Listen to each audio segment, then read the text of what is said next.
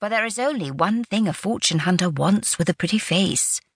My position as governess to Lady Malvern is already arranged, Aunt. That is easily mended with a letter." Her aunt waved her hand dismissively. "You will never succeed as a governess. You will be sent home as soon as you arrive, once the mistress sees your face. I told your mother how it would be." "I have little choice, Aunt.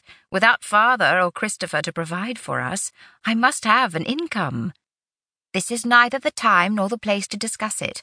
I will find you a husband this season, but stay away from him." Aunt Tilda nodded her head towards the door that Colonel Shelton had walked through. "She has already consented to the opening quadrille with him," Jane pointed out. Her aunt sighed. "I suppose you must dance with him then, but only once. Make it plain to him that you are uninterested, though I am not sure why he is singling out a young miss. It is not at all like him." "Am I to be rude?" Emma asked. No, never be rude. You will not have learned the subtleties in the country, but do not elaborate when he asks you questions. Only answer as little as necessary. Do not encourage him with your eyes." "I will do my best," Emma endeavoured to sound reassuring. "I know you will, my dear." Her aunt placed her hand on her arm.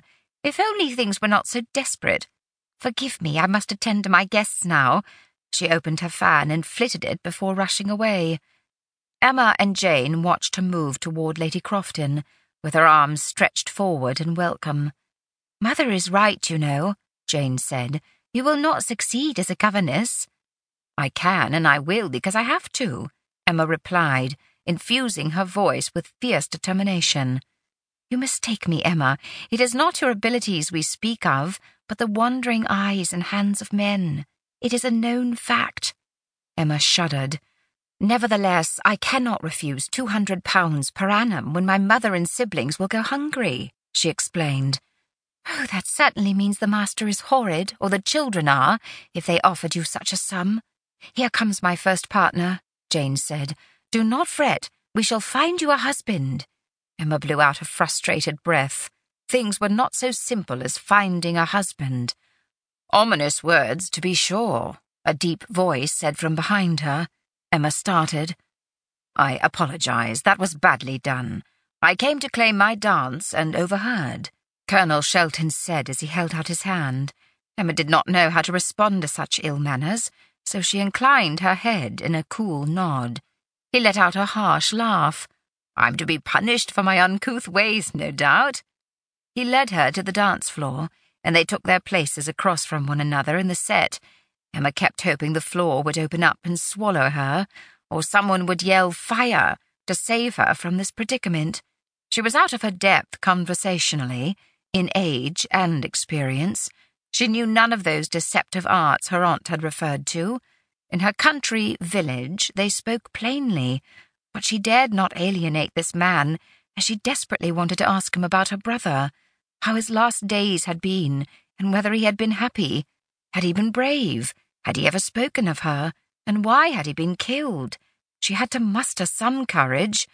The quadrille progressed with relative smoothness, and she was thankful her feet had recalled the steps while her mind had been elsewhere. "Very well," he said after a stretch of painful silence. "I believe I can recall from my youth how to carry on an insipid conversation. I must say, however, I expected more from a sister of Christopher Standrich." She shot him an angry look. "Excellent. I'm glad to know there is warm life in there." "You amuse yourself in insulting me, sir." "I do nothing of the sort," he retorted. The movements of the set then separated them, and she was left to ponder his reasons for dancing with her. He spoke first when they came back together. "Has my reputation already been so polluted to your innocent ears?" "I may have heard some things, yes." "I see.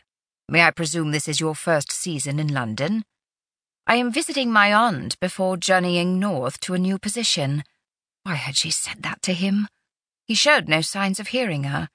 "And how is the family in Devon?" "They were in good health when I left them, thank you."